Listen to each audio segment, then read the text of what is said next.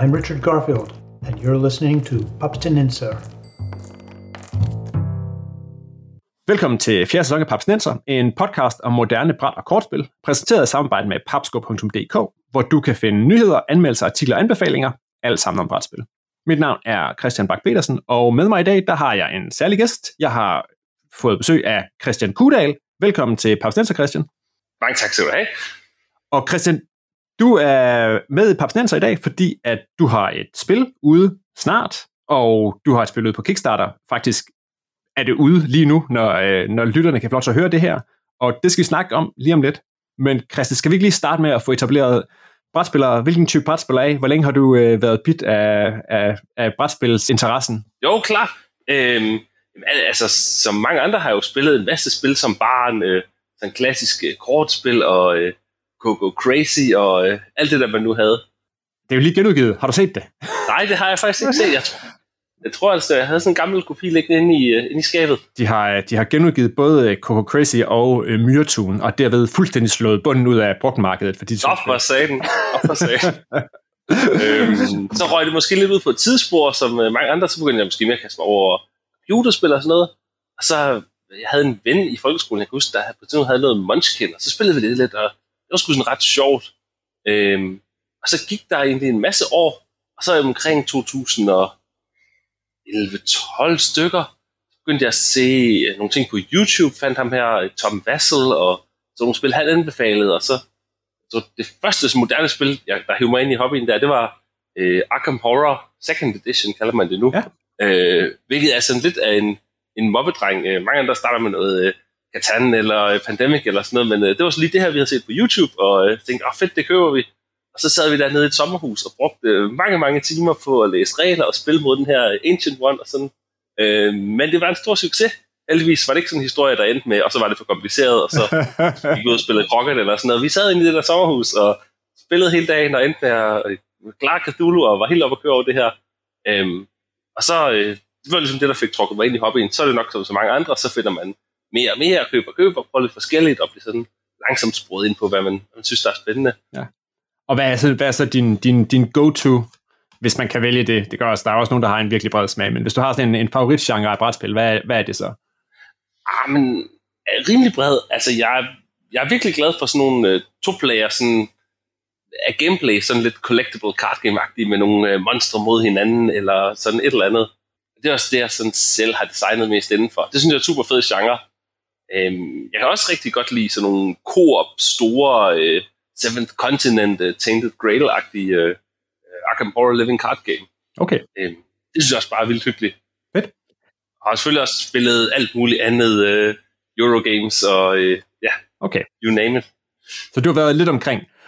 Og så du snæver du så, at, at du selv har, har gået og, og fiflet med, med sådan nogle to-spillere spilting. Og vi kan jo allerede nu, skal vi ikke afsløre, det spil, som du har ude, som kører på Kickstarter nu, det hedder Mindbug. Men er det dit første spildesigner, eller hvor længe har du gået og, og fiflet med, med brætspil, som ikke bare som spiller, men også som, som designer? Jamen, det, er, det har jeg i lang tid. Øh, det tror jeg er sådan en klassisk ting, når man, der er mange folk, når de spiller spil, så tænker de, hold op, det er sjovt, kan vide, om jeg kunne lave sådan noget her. Øh, og det har jeg egentlig gjort, jeg tror, jeg har lavet mit første øh, i jeg kan faktisk huske, at jeg har lavet nogen som barn, øh, som man spillede med sådan et traditionelt øh, sæt kortspil. Men sådan nogle lidt mere sådan moderneagtige, altså det har jeg også gjort i mange, mange år, men typisk har det været måske en gang om året, så har jeg fået en idé til et spil, lavet en prototyp på noget papir, spillede det med min kone, og konkluderede, at det, det var sgu ret dårligt. og så er det råd på en eller anden hylde, og endte i en skraldespand lidt efter. Øh, den, den, den har jeg ligesom været igennem mange, mange gange. Øh, og så på et eller andet tidspunkt, så tænkte jeg bare, det kunne også være sjovt at prøve at lave noget færdigt. Øh, og så øh, kastede jeg mig over, øh, min idé, det var sådan et øh, to-player advokatspil. Ja. For sådan, jeg tænkte, det var sådan et lidt unikt tema, men der, du ved, der er også noget konflikt, øh, man kan sagsøge hinanden, man kan begrave hinanden i papirarbejde, man kan sige ja, hinandens ja. klienter og sådan noget. Ja, masser af basis for et, sådan et tug-of-war-spil på en eller anden måde. Ja, jeg tænkte, der, der var noget sjovt. Øh, og, det brug, og det var så her, jeg sådan prøvede at blive lidt mere seriøs om det. Jeg lavede en lidt mere flot prototyp, og rent faktisk itererede nogle gange og testede og sådan noget. Men den blev aldrig sådan skidegod. Det brugte måske en, et lille års tid på, eller sådan noget, på at prøve at polere på den her. Det var sådan lidt frustrerende. Og så havde jeg der var sådan en af mekanismerne i den, som fungerede ret godt. Øh, det var sådan noget med at blackmaile hinanden, hvor øh, det var sådan lidt I split you choose sagt, sådan noget med, at den ene skulle sætte en pris, og så skulle den anden vælge, hvem der fik noget. Og så prøvede jeg at lave et nyt spil, øh, baseret på kun den mekanisme. Og det virkede lige pludselig skide godt, og det blev faktisk det, det første spil, som jeg fik skrevet en kontrakt med, øh, men det er ikke Mindbug, det er et andet spil, det er ikke udkommet endnu. Ha, Så der, sådan er det jo nogle gange med brætspil. Ja, det var sådan noget, det skulle være udkommet i til øh, Essen 2020, men så var der øh, corona, og forlaget var heller ikke med i Essen 2021. Øhm, Okay. Så jeg håber stadig, det er noget, der udkommer en dag. der er en kontrakt på det i hvert fald.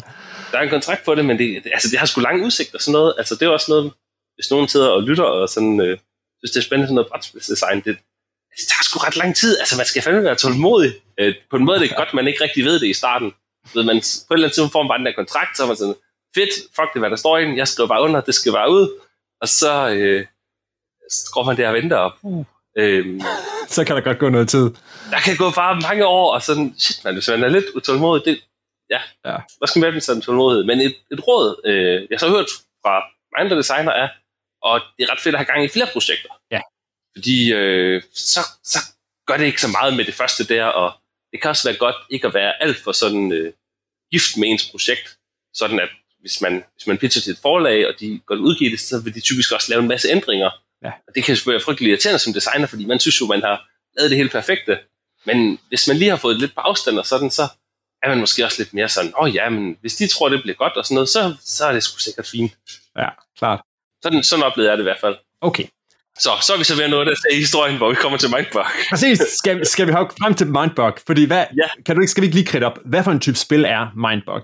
Jo, Mindbug, det er et spil for to spillere, som er totalt inspireret af sådan klassiske øh, min monstre mod din monstre, øh, Magic the Gathering, eller alle de øh, andre spil, der er blevet lavet, som også minder om Magic the Gathering. Øh, totalt inspireret af det. Så man har monstre hver især, og de har nogle særlige øh, keywords og abilities, og man skal slå på den anden spiller, indtil de kommer ned på 0 liv. Øh, og alt det, det er egentlig noget, man har hørt før. Så det, det unikke element i det her er, det er et lille spil. Det er bare en boks med, så tror, der er 52 kort i, og det fungerer godt, selvom man trækker et, nogle tilfældige kort hver, og bare har dem, i stedet for at man bygger sit eget dæk. Det gør de typisk ikke, den her type spil. Det fungerer typisk bedst, hvis man bygger sit eget dæk. Ja. Og der er sådan en unik mekanisme, øh, som er, det er sådan navnet på spillet Mindbug. Så der er ikke nogen, øh, der er ikke nogen mana-kost eller sådan noget for at spille kort. Hvis du har et kort, du bare synes er for sejt, så må du gerne spille det i 2-1. Øh, men to gange i løbet af spillet, så når modstanderen spiller et kort, kan man bruge sådan en mindbug til at stjæle det kort. Så tematisk der er det ligesom meningen, den sætter sig ovenpå Aha. hovedet på det her monster, øh, og så har man så kontrol over det i stedet for. Så man sidder ligesom med en masse kort på hånden, der sejrer man jo gerne have vil spille, men hver gang man overvejer at spille noget, så overvejer man også, okay, men hvis min modstander tager det her, kan jeg så klare det? Ja. Eller er jeg så bare fuldstændig færdig? Øh, og der kan også komme sådan et bluff-element ind i med, hvis jeg så alligevel spiller det, selvom jeg faktisk ikke kan klare det, at min modstander tror, at jeg godt kan klare det, fordi ellers vil jeg jo ikke gøre det. Nej, klart, klart.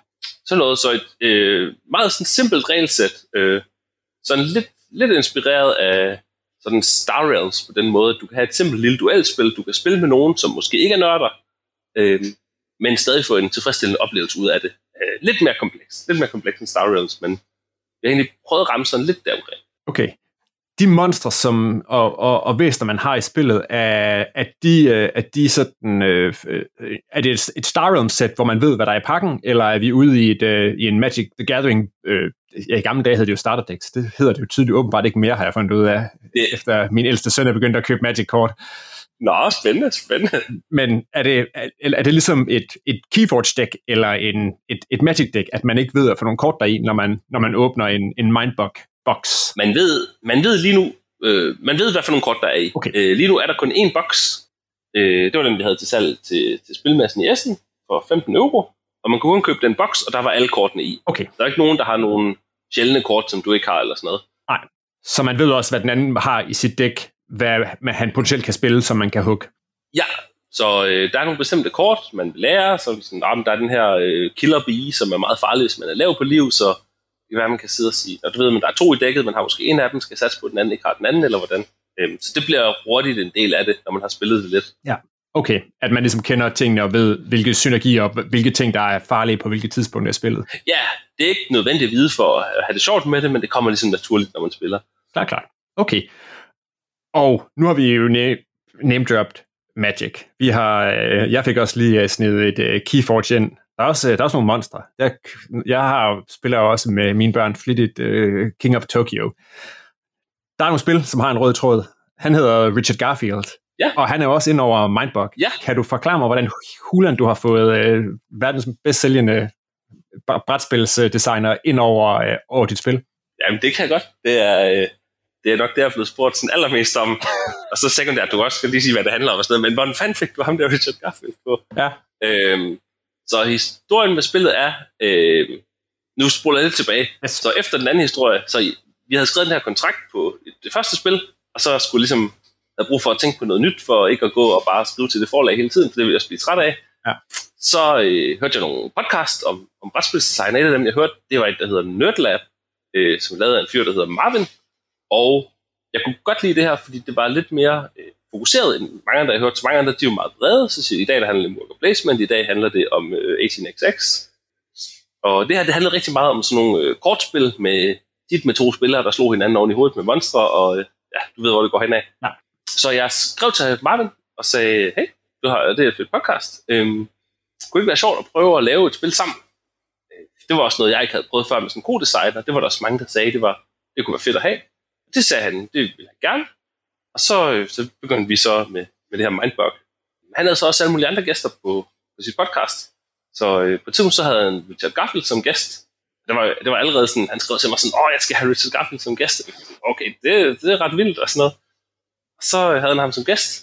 Og så efter de havde lavet podcastet, så var, nu havde han jo lige fat i ham, så sagde han, hey, uh, Richard Garfield, har du lyst til at se, hvad vi, uh, hvad vi går og laver af brætspils? Uh, Ja. og så, øh, altså, jeg ved ikke, om den historie fortalte nogen steder, men jeg tror egentlig bare, han havde håbet, at Richard måske ville sige noget pænt om det, og så kunne han få sådan et fedt uh, quote til Kickstarteren, eller sådan Ja, noget. ja, selvfølgelig.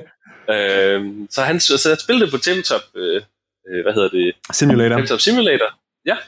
Øh, og så spillede de en gang, og så var Richard sådan, hmm, Hmm. ja, det, var, det var meget sjovt, det vil jeg godt prøve. Skal vi ikke lige spille en til gang? Og så øh, spillede de en til gang, og så endte være sådan, "Ej, det var sgu ret fedt. Og så skrev han til os et par dage efter, om øh, vi havde lyst til at øh, have et sådan samarbejde omkring det, fordi han synes, det kunne være et skide spændende projekt at være en del af. Og så var vi sådan, øh, jo, det vil vi gerne. ja, tak. Det var bare sådan, altså, en af de mest erfarne, man kan få overhovedet i branchen, plus som også kommer med et kæmpe stort navn, der helt sikkert vil give nogle flere øjne på spillet. Øh, så det ser vi ja til, så Ja, og, og, og virker også som et super godt fit til lige præcis ja. type spil, altså. og, altså, ham og øh, han bragte også sin kompagnon øh, Skaff Elias med ind, som er, øh, jeg tror egentlig, han har lavet næsten alle sine spil sammen med Skaff. Han står måske tit sådan lidt med i baggrunden. De to, de har, de, de har også øh, arbejdet sammen på Magic the Gathering og alt muligt andet siden da. Ja. Og altså, de har bare virkelig vildt meget erfaring med sådan kortspil og hvordan er det en god idé at formulere ting, øh, hvad kan vi risikere giver problemer fremover. Det viser sig jo, at altså, når man laver sådan nogle spil her, i starten så sidder man jo bare og skriver alt muligt fedt på kortene, så man sådan, åh, når den her, den gør det her, så sker der også det her, og det her, det her. Ja. Øh, men så som mange opdager på et eller andet tidspunkt, hvis de laver sådan nogle spil, eller nogle gange også, hvis de spiller det, så kan, løber man typisk ind i nogle problemer på et eller andet tidspunkt, sådan noget med, okay, hvordan integrerer de her to, eller hvad trigger så først, og sådan. Ja. Og der har, altså, dem var blevet hjulpet af med en del problemer med, eller også bare kort, hvor man kunne se, okay, øh, vi, vi havde for eksempel et kort, som sagde, den her, den kopierer alle keywords, som øh, modstanders monstre har. Øh, jeg tænkte, det var meget fedt, så hvis de har et øh, sneaky creature, så er den også sneaky og sådan. Ja. Øhm, og det fungerede også rigtig godt, men var noget, som Skaff for eksempel nævnte, jamen, hvad nu i fremtiden, når I har lavet øh, en masse flere keywords, som måske ikke giver mening at kopiere, fordi de gør noget, mens kortet er på hånden eller et eller andet. Så han var bare sådan, det er en bedre idé, at I bare nævner de keywords, som den kopierer. Ja. Så det var et lille eksempel på sådan noget, hvor man, vi sad og bare tænkte, om det giver ikke problem med noget, vi har nu, men det jo faktisk kunne tænke fremad. Det var, øh, det synes jeg var lidt en game changer. Ja, klart. Men det giver jo god mening. Altså, jeg, også nu, jeg sidder og kigger på min gamle Magic-kort, ikke, så sige, jamen altså, dengang der ville det måske godt have været for uden at skulle sidde og skelne mellem, hvad der kom først, en instant eller en interrupt. Ja. Så er det måske meget godt at få fjernet den der interrupt-del, Ja. som, som min søn, når han sidder og kigger på Magic, går til. Interrupts, det er virkelig mærkeligt. Man bliver alle sammen bliver klogere. Ja, og det er bare, øh, det, er faktisk, det er faktisk ret teknisk at lave sådan nogle øh, kortspil der. Jeg tror det, nu har jeg ikke prøvet at lave et Eurogame og sådan, men min fornemmelse er, at det faktisk er mere teknisk at lave det her. Fordi selvom du har mange systemer i et andet, så er det også ret veldefineret, hvad der sådan kan ske. Ja, ja, altså synergierne, som kommer imellem øh, 56 kort og med flere kort ting ind i fremtiden, det vil jo give virkelig mange mærkelige kombinationer, hvor man ikke bare kan, man kan ikke lave et uh, tech tree over det på samme måde. Et Eurogame, hvis du måske har fem forskellige systemer, der interagerer, øh, så skal du selvfølgelig finde ud af, hvordan de fungerer, men det er jo ikke sådan, at hver mønt eller hver øh, ressourcebrik, der kommer, den så lige kommer med nogle ekstra regler. Nej, præcis. Det er det, der kan give lidt knas i maskineriet. Ja. ja. Sådan en proces omkring sådan et design, så efter I har fået, fået Richard Garfield ind over, hvornår, øh, hvornår, siger, hvornår er det sådan tidsmæssigt? Det var Fordi, i, ja, nu øh, skriver vi efteråret 21. Det var i foråret engang. Øh, det var i foråret 21. Okay, så der var I sådan set et godt stykke. Altså, der havde Altså, vi var havde et allerede- godt stykke. Vi havde et spil, der fungerede og var sjovt, og de fleste af reglerne er de samme i dag. Ja. Øhm, så de har hjulpet en masse med, vi har sammensat det endelige, altså vi havde måske et regneark med 200 forskellige monstre, så vi har udvalgt de endelige, hvem skal præcis være i den her pakke. Vi har ændret lidt på, hvordan nogle systemer fungerer i forhold til øh, liv, og tidligere havde vi sådan en regel med, at når man havde, hverken man mistede et liv, så var det et kort, man havde liggende på bordet, så tog man det på hånden. Og det synes vi var sjovt, fordi så var der sådan lidt comeback-mekanisme i det, og det var sådan lidt både tællivende, men vi blev opmærksom på, at det kunne blive et problem, hvis man på et tidspunkt faktisk havde lyst til at miste liv, øh, for at få de ekstra kort på hånden. Ja. Øhm, så kunne det give nogle sådan lidt akavede board states. Øh, så selv hvis det ikke var et problem nu, så var det nok ikke en god idé at gøre. Okay, Så det, var- det var et eksempel på et system, vi ændrede. Klart. Øh, Så, så noget, øh, så kom de med en masse idéer til en 2-on-2-mode, øh, som er ikke noget, vi har udgivet endnu, men som kommer her på Kickstarteren, og som jeg er generelt ikke selv særlig stor fan af 2-on-2-modes. De spiller egentlig one-on-one. nej. Øhm, så jeg var sådan, de tre andre designere, de var sådan, det her, det er vores yndlingsmåde at spille det her spil. Og jeg var sådan, den er faktisk ret fed. Okay, Det er ikke min yndlingsmåde at spille det, men den er faktisk ret fed, kom jeg op på. Ja. Ja, og den fungerer. ja Ja, okay, fedt. Kan du fortælle lidt omkring sådan processen i forhold til udgiver? Har, har det været den klassiske tur forbi Essen og finde ud af noget og, og pitche den vej, eller øh, har I gjort det på en anden måde? Jamen, det har vi jeg har gjort det på en anden måde. Så, altså, udgiveren, øh, det er Nerdlab Games, så det er egentlig Marvin, som også er en af de fire co-designere. Ja. Så vi snakkede sammen om det på et tidspunkt. Jeg kunne ikke så godt tænke mig at være udgiver, fordi øh, altså, det kommer med en masse arbejde, som ikke sådan interesserer mig super meget. Og sådan. Jeg vil bare gerne finde på de der skøre monstre. Yes. Men, øh, men det var noget, han ville synes var rigtig spændende. Så vi diskuterede en lidt frem og tilbage, og endte med at beslutte, at det var, øh, at, at, han godt måtte udgive det, så at sige. Ja, så det, det, er, det er det første spil, som også udkommer på, på Nerdlab Games. Ja, det er, det er det første derfra. Okay, Øhm, det er sjovt at se, altså hvis nogen, nu har jeg prøvet at arbejde lidt med en større, større forlag og øh, et lille forlag her. Det, altså, det kan sgu, jeg tænkte inden, at det var måske federe med et stort forlag, de har måske lidt mere sådan reach og bedre til at få en spil ud, og sådan, nu er det andet spil så ikke kommet ud endnu, så det kan jeg selvfølgelig ikke sige, men der, men der kan virkelig også være en passion i et lille forlag, som kommer med deres første spil her, og virkelig vil noget, og øh, det, det synes jeg skulle have været ret fedt. Og men også, jeg tænker netop, hvis, hvis, hvis en af designerne er ombord, og ligesom allerede har, allerede har tænkt forud, at, at det var noget, han ville synes var fedt, det, det løfter vel også meget af, af, af, af byrden og, og giver noget mere noget hjerteblod, der bliver hældt ind i det. Ja, helt sikkert. Altså, der, ja, der er virkelig noget passion bag den del også, hvor altså, min frygt kunne være, hvis nu man udgav noget hos en meget stor udgiver, man så godt kunne blive lidt sådan et, et nummer i rækken. Ja, Klart. Og det, er det så også der, er det grunden til, at I har valgt at, at køre den på, på Kickstarter? For jeg tænker, at hvis man kommer med, med de navne i ryggen, så vil det ikke være et problem at at finde en større udgiver, som vil kunne gå udenom om, om Kickstarter-møllen. Eller hvad, hvad for nogle tanker har I tænker Christian Gudal og, præcis. Christian Gudal og Marvin Hagen her. Og, Ja, præcis. ja, øhm, ej, øh, du har ret. Altså, før Kickstarter kom der nok spørgsmålet om, skal vi selv udgive det, eller det vil så sige Marvin her, Ja. så skal, skal han være udgiveren, eller skal vi pitche det til en større udgiver? Ja. så den beslutning kom ligesom først. Skal vi, er det noget, vi selv skal udgive, eller skal vi pitche det til nogen større? Ja. Og vi kunne, øh, jeg tænker vi kunne have pitchet det til nogen Ja. større. Øh, jeg er faktisk ikke sådan super erfaren med at pitche. Øh, så nu sagde jeg, jeg havde et eller andet spil med kontrakt på, og det gik overraskende øh, hurtigt dengang. Så jeg har faktisk aldrig rigtig nået at prøve den der pitchmølle. Tag hele, tag hele møllen. Ja, Nej, okay. jeg har også prøvet, okay, jeg, hvis nu har jeg siddet og blæret mig med, at jeg har en anden kontrakt og sådan noget. Jeg har også lavet et tredje spil, hvor jeg simpelthen ikke har kunne få nogen til at tage et møde med mig, så der har jeg ikke engang kommet til at pitche det. Der er jeg ligesom ikke kommet ind ad døren. Så, så det er forskellige grunde, men jeg har, så jeg har aldrig prøvet det der pitche super meget. Øh, jeg tror, det kan være sådan en lidt udmattende proces. ja, helt sikkert. Men øh, når man så vælger selv at udgive det, jamen så, øh, så Kickstarter jo et oplagt valg, fordi ja, inden man havde Kickstarter, så når man selv udgav et spil, så skulle man jo gætte til, simpelthen, jeg tror, jeg kan sælge 10.000 eksemplarer, trykke med dem, så lå de ude i garagen, og så kom man måske af med 750, og så sad man der med 9.250 tilbage. Så kan man, så kan man, så kan man fyre med dem. Ja, øhm, det, der, er i hvert fald, der er en stor økonomisk risiko forbundet med, så som udgiver af Kickstarter jo selvfølgelig en super fed mulighed for at sådan gauge lidt, hvad, hvad er øh, øh, demand her. Ja, selvfølgelig. Når det så er sagt, så øh, vi, da vi var der i Essen, der fik vi rigtig stor øh, interesse fra. Der kom en masse distributører, eller hvad de hedder, sådan nogen, der sagde, hey, vi synes, det kunne være spændende med en fransk version, eller med en øh, italiensk version, eller en, noget i Asien, eller alt muligt. Så jeg håber, at vi også skal komme den vej og få noget i butikkerne, men det er ikke noget, der er besluttet noget endeligt om endnu, så vidt jeg ved. Nej. Ja, nu kan jeg, se- nu kan jeg jo sidde og kigge lidt på artworket, som, som jo allerede er øh, tilgængeligt på, på, på Board Game Geek og sådan, og den har jo sådan en meget øh, sådan et, øh, frisk øh, tegneserie-agtig ting. Altså jeg tænker jo igen, at, at som appellerer rimelig bredt. Og det er jo heller ikke, de er jo ikke sådan, det er jo ikke teksttunge kort, så jeg tænker også, at, at, at en oversættelse vil være, være en omkom, overkommelig opgave. Ja, altså det var... Øh, det med, at kortene ikke har så meget tekst, det var egentlig også, fordi jeg tænkte, jeg, øh, dengang vi, vi skulle jo selv også kunne teste Ja. med vores venner og sådan, og jeg har bare ikke så mange venner, der synes, det er så fedt at, at sidde og læse sådan øh, 10 linjers tekst på sådan hvert kort, og så sige, nå, det var ikke så fedt, så kigger vi på det næste. Så vi er gået meget efter, det er måske også lidt i tråd med Star Realm, sådan korte effekter, der gør et eller andet fedt.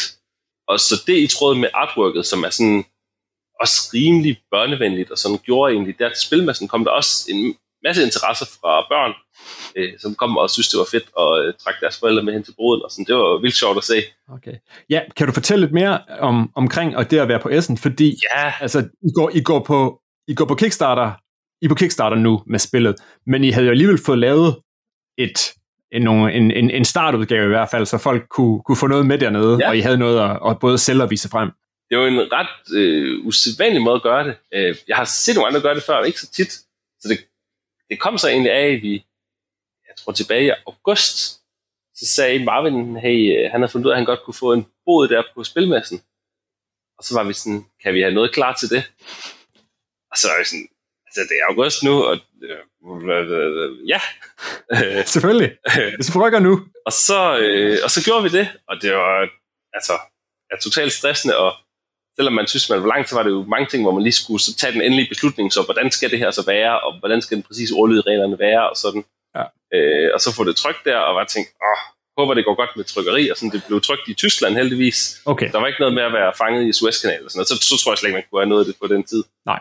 Det blev trykt i Tyskland, og altså lige sådan et par uger op til, så var der øh, jeg var vildt nervøs for, om det der spil kunne nå frem, fordi åh, det ville godt nok være ærgerligt at bare stå der på messen og sådan, hey, vi har det her spil, I kan ikke få det nu, men Det var jo sådan, jeg kunne forstå det på både Bo og Morten, at sådan var der jo ja, rigtig mange udgiver faktisk, der var endt ikke, som sagde, mm, ja. ja, måske er det i Calais, måske er det på vej i en container et eller andet sted fra. Så. ej, men det er super ærgerligt, og en ting er, når man så står som udgiver og har syv spil til salg, og så et af dem er kommet, eller sådan noget, men når man står der med det eneste, og banner og det hele, og så er sådan, og vi har det ikke, det kommer ikke. Øhm, så jeg var vildt nervøs derop til, og så, jeg tror to uger inden, der skulle vi have det, øh, der skulle det være færdigt for fabrikken. Altså, den er rimelig close. Og så den uge, der, så skriver jeg til Marvin, har du hørt fra fabrikken, har du hørt fra fabrikken? Og så han er sådan, de svarer ikke på mine beskeder, og jeg er sådan, nej, nej, nej, nej, nej. Dårligt tegn. Og så, åh, nå, men så ugen efter stukkede der pludselig et par papkasser op med spillene i. Øh, og så var jeg sådan, åh, pyha. Det er ret fedt at have sådan en lille spil, når man skal på spilmesse. Øh, alle de andre forlag, de, nu, jeg har været der mange gange som gæst, og nu første gang fik jeg lov at se lidt den anden tid, så alle de andre, de kommer ind med lastbiler og palleløfter og sådan noget. Så det her det er jo sådan et lille, lille spil i sådan en lille talkbox, som er et almindeligt spil kort. Ja. Så vi kunne bare bære sådan tre papkasser ind, og så havde vi, havde vi alle vores eksemplarer. Ja, ja, så kører roll-upsen op. Det var øh, mere overkommeligt. Ja, så strategien ved det var sådan lidt, altså både nu var vi nye og passionerede, vi, vi synes det var sjovt at få det her out there, ved, man sidder og fedter med det så lang tid, så vi tænkte, nu var der en chance for at komme ud med det. Og så, øh, når vi ikke var så store, så tænkte vi, det kunne egentlig være fedt at øh, ja, få det ud i hænderne på nogle rigtige folk, der kunne spille det, og sige, om de synes, det var godt. Øh, fordi vi var selv ret overbevist om, det er sgu godt spil, det her. Altså, de fleste, der spiller det, de vil synes, det er mega fedt. Så øh, altså, på Kickstarter, der har man altid sådan nogle øh, reviews og previews, og man har sendt det til Rado, og man har sendt det til, Yes. hvem det nu er, sådan the usual gang. Øhm, men, men som forbruger kan det også være, være lidt svært at gennemskue det her cirkus. Sådan, altså, okay, hvem er, hvem, hvem er der betalt for, og øh, påvirker det så deres øh, mening, hvis de er betalt for? Ja. Og, og ja, ja så, så det at få nogle rigtige folk, som havde gået ind og købt det her produkt, og som kunne sige frit deres mening omkring det, det, var, det håber vi, at det vil give noget, noget boost til Kickstarter, noget ligesom autenticitet og noget tyngde bag at sige, hey, det er faktisk noget fedt noget det her. Ja. Det vil så vise sig, om det var en god strategi. yes. Men kan du, øh, skal vi lige øh, slutte af med at snakke lidt om, om Kickstarteren, fordi det, det er jo det, jeg har hørt, når jeg har snakket med, med andre øh, danske spildesignere, der har lavet Kickstarter, så er det jo også, det er jo, kan jo være et, et stort arbejde, man skal holde gang i sådan en. Hvor lang tid har I sådan I valgt med at køre, hvad har I tænkt på i forhold til stretch goals, og det er jo noget af det, som man jo notorisk som, som brætspilsudgiver kan, kan knække nakken på. Ja, det er rigtigt. Det, altså, nu er det jo sjovt det her, fordi vi, vi optager jo inden Kickstarter live, og- men yes. når folk hører det her, så er den live. Så er den live lige nu. Så det kan være, øh, nu kan jeg sidde og sige, at vi har været styr for det hele, og så kan folk se, at det er gået helt galt.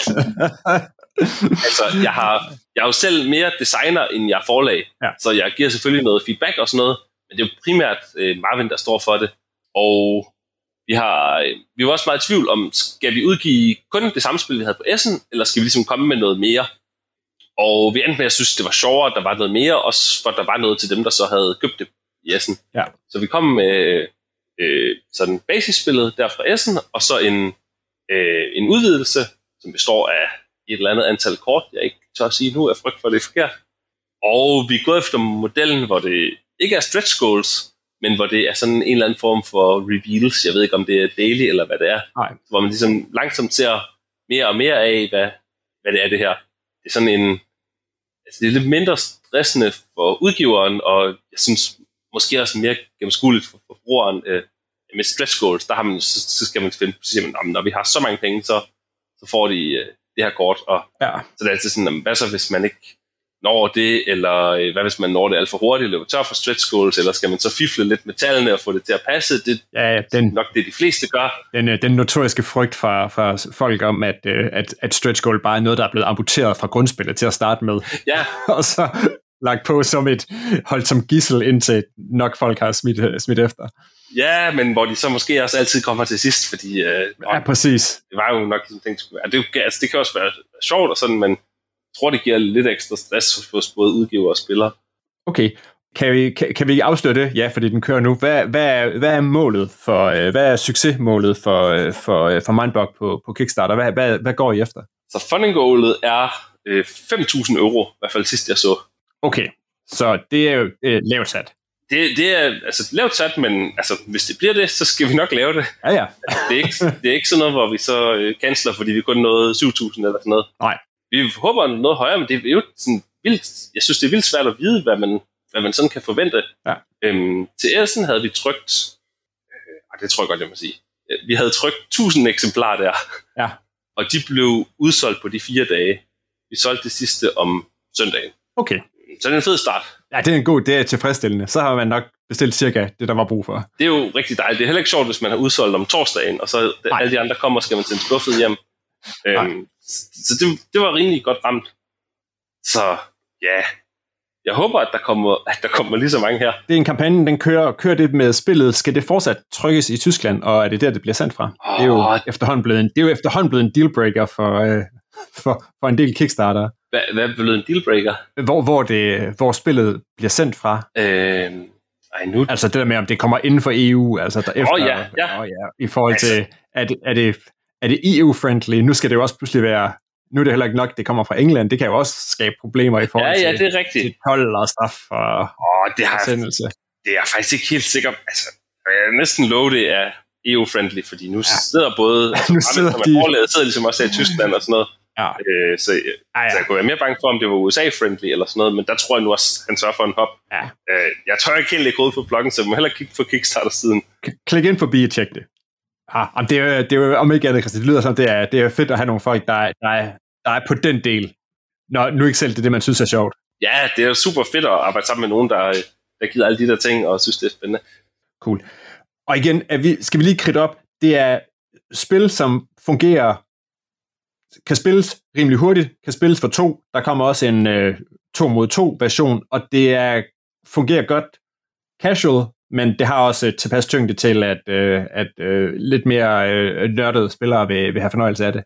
Ja, det har det. Øhm, ja, rimelig kort, øh, simple korteffekter, men stadig nogle fede kombinationer. Øhm, selv i sådan et ret lille dæk, øh, der er der er 32 forskellige kort i, i basisdækket, øhm, og så halvdelen af dem er der to kopier af. Okay. Øhm, så selv med det, så sker der bare virkelig mange forskellige ting i spillene. Øhm, så det kan være meget forskelligt. Sådan i et spil, så er det den her type creatures, der dominerer, eller i andet spil, så var det helt klart den her flyvende bjørn, der bare øh, styrede det hele. Øhm, så meget forskellige artet. Og så har det en egenskab, jeg sjældent har set i de her spil, som er, efter det slut, og en har vundet, så vil dem, der har spillet, næsten altid tilbage og diskutere, hvad der kunne have været sket. For os, der tænker jeg måske også, det der var en mindbuggen der, den, øh, den har en effekt. Det er det rigtig meget, ikke også? Så siger man, okay, nu spoler vi lige tre ture tilbage. Jeg har mindbugget din øh, Rhino Turtle her.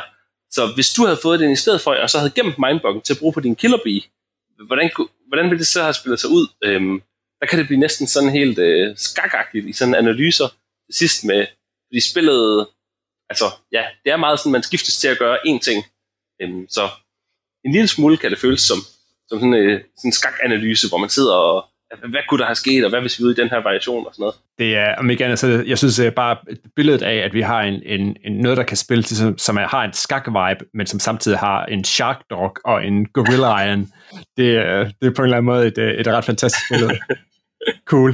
Ved du hvad, Christian, I skal have øh, super meget held og lykke med, øh, med Kickstarteren. Jeg tænker, at øh, vi, øh, vi lægger et link ud, både til dens øh, Boardgame side, og selvfølgelig også til Kickstarteren, så kan folk selv klikke ind forbi og se, hvad Miniman på S'en og andre folk, de, øh, de har sagt om spillet. Det er super fedt. Mange tak skal du have. Og skal vi lige, og det kører ind til, Kickstarteren kører ind til Og jeg 11. tror, det, 13. december.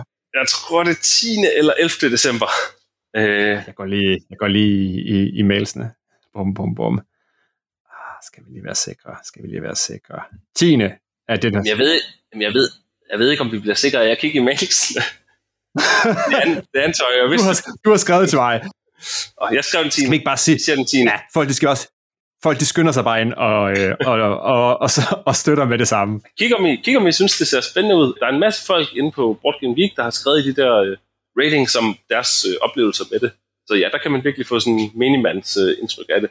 Ja, og der, er- det er jo også, der er det jo en luksus netop at have fået sendt uh, 1000 eksemplarer ud og, og leve forud. Det er super fedt, og det er selvfølgelig også lidt et sats. Øhm, men øh, når jeg siger det her, så kan I godt høre det, fordi det er gået godt, og der er mange, der har skrevet mange pæne ting. Præcis. Cool. Og med det, så er vi nået til slutningen af denne episode af Papsnenser. Jeg finder link til Mindbug Kickstarteren og inde på papsnenser.dk eller papscore.dk-podcast. Husk, at du kan støtte Papsnenser på tier.dk, så kan du være med i lodtrækningen næste gang, vi udvælger en lytter, der vælger indholdet af en bonusepisode, som er gratis for alle. Du kan finde Papsnenser på Apple Podcast, på Spotify, på Podimo, eller hvor du ellers henter din podcast, og så er vi også på YouTube. Med mig i studiet i dag var øh, Christian Kudal, designer af Mindbug, som er på Kickstarter lige nu. Og øh, Christian, held og lykke med Kickstarteren. Vi øh, glæder os til at følge den. Nej, tak skal du have.